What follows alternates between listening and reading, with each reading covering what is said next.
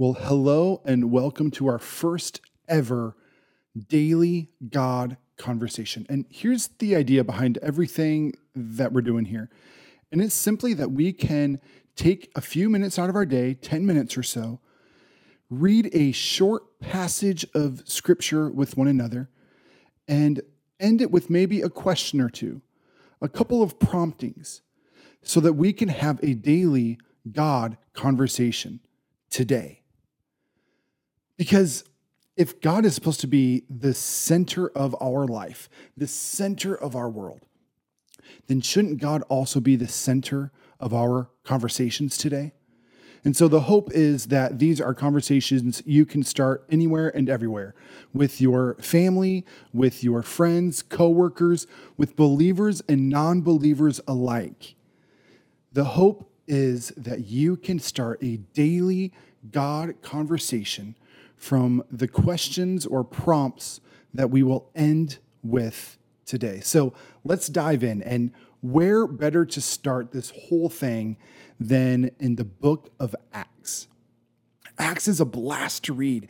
It's full of action, it's full of uh, insanity, it's full of uh, just all kinds of really great and incredible things that happened between the time of Jesus and the time that the apostles were finally uh, gone for whatever reason.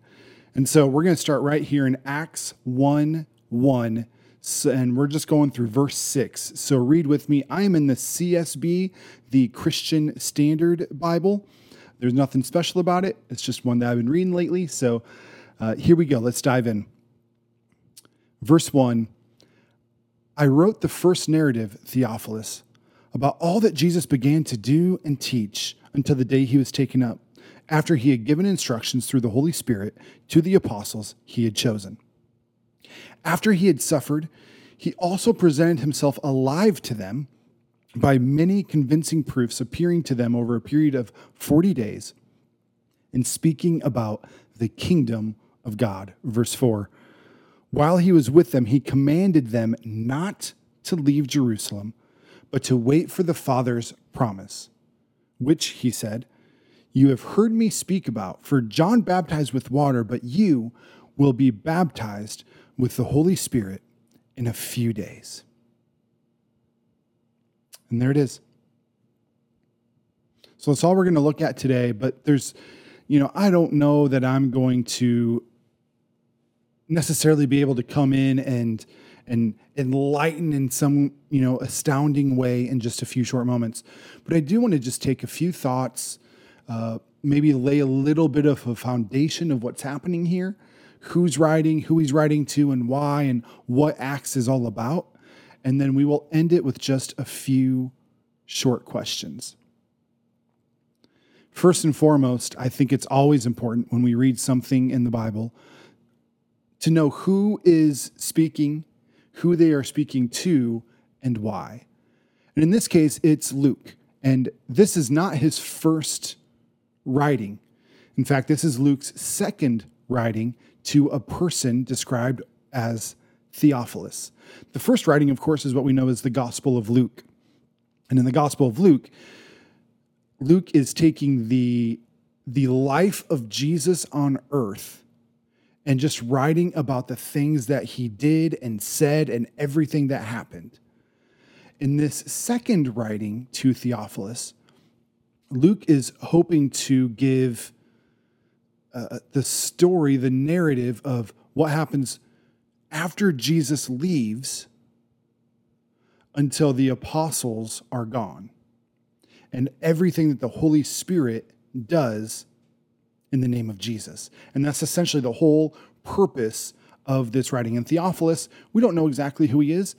Uh, some say that he is a Roman officer of some type, uh, that he is a person with Roman or Greek influence, or maybe it's specifically a broader genre of believers outside of Jews. So it's really almost written to Gentiles all over. So we don't know exactly who it is, but we do know that Luke had a very specific audience in mind.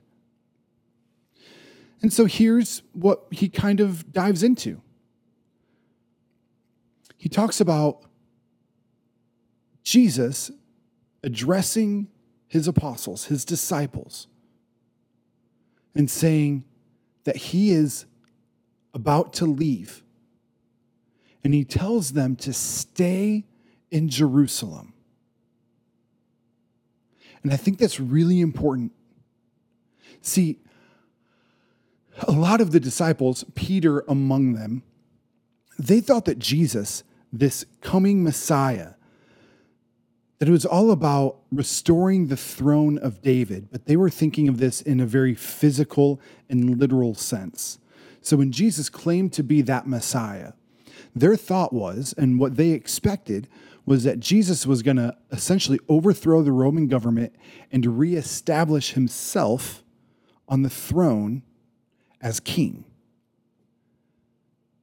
Now, that's not what the purpose was, but that's what they thought the purpose was.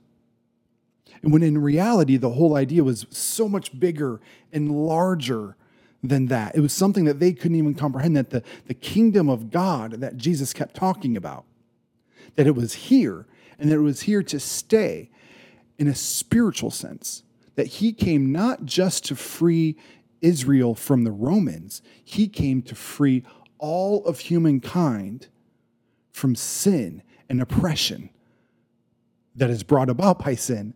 And that's what the whole idea was. But the disciples couldn't see that. So they're thinking, they're like, hey, Jesus, like, when are we going to do this? Like, we got our swords. We're ready to go. Let's start this thing. Let's overthrow the Roman authorities. Let's do this. Let's put you on the physical throne of Israel. But Jesus instead is about to ascend, he's about to leave. And he tells them that they will be baptized with the Holy Spirit in just a few days and tells them to stay and wait. It leads me to maybe two conversation starters for the day. So, if the disciples' view of Jesus was narrow and short sighted, is it possible that your view of Jesus is also narrow and short sighted. And I'm just going to jump to kind of an answer, and that answer I think is yes. So, specifically, how is your perspective and understanding putting God in a box? In what ways or what elements, maybe, are you looking at God in general and you have your own understandings, your own perspectives, your own whatever. And it's limiting God in your life, or it's limiting your understanding of God. How are you putting God in a box? Hmm. Thought number two, conversation starter number two.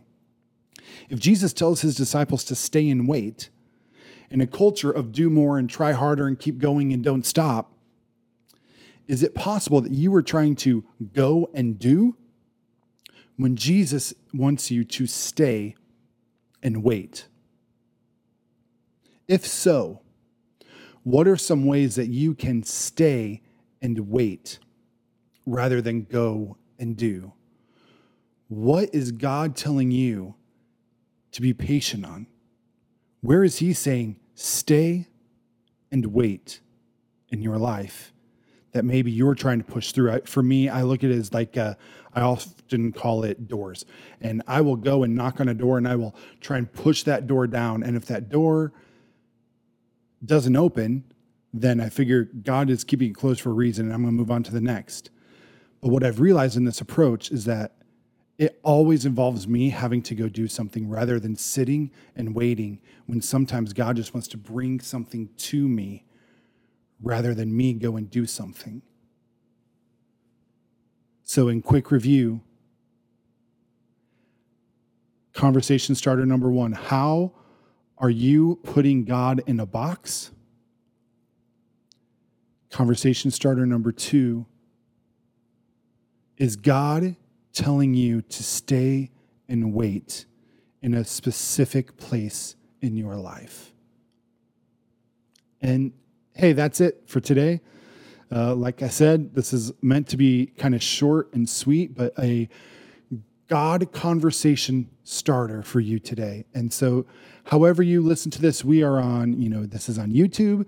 Uh, it's also on podcasts, so you can watch it either way. It's also on our social media sites. So hop on. Please remember, uh, like, comment, follow, subscribe, whatever it is that you can do, because when you do that, number one, you can make sure you get this in your inbox or a notification every day when this comes out.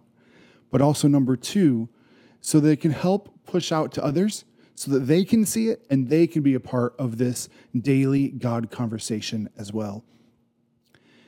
We also like to take these daily God conversations and make them a weekly conversation we have live and in person. And so I want to invite you, if you live anywhere near me, uh, I want to invite you to join us as we kind of review and recap these daily God conversations for the week and simply go in and have a conversation through them.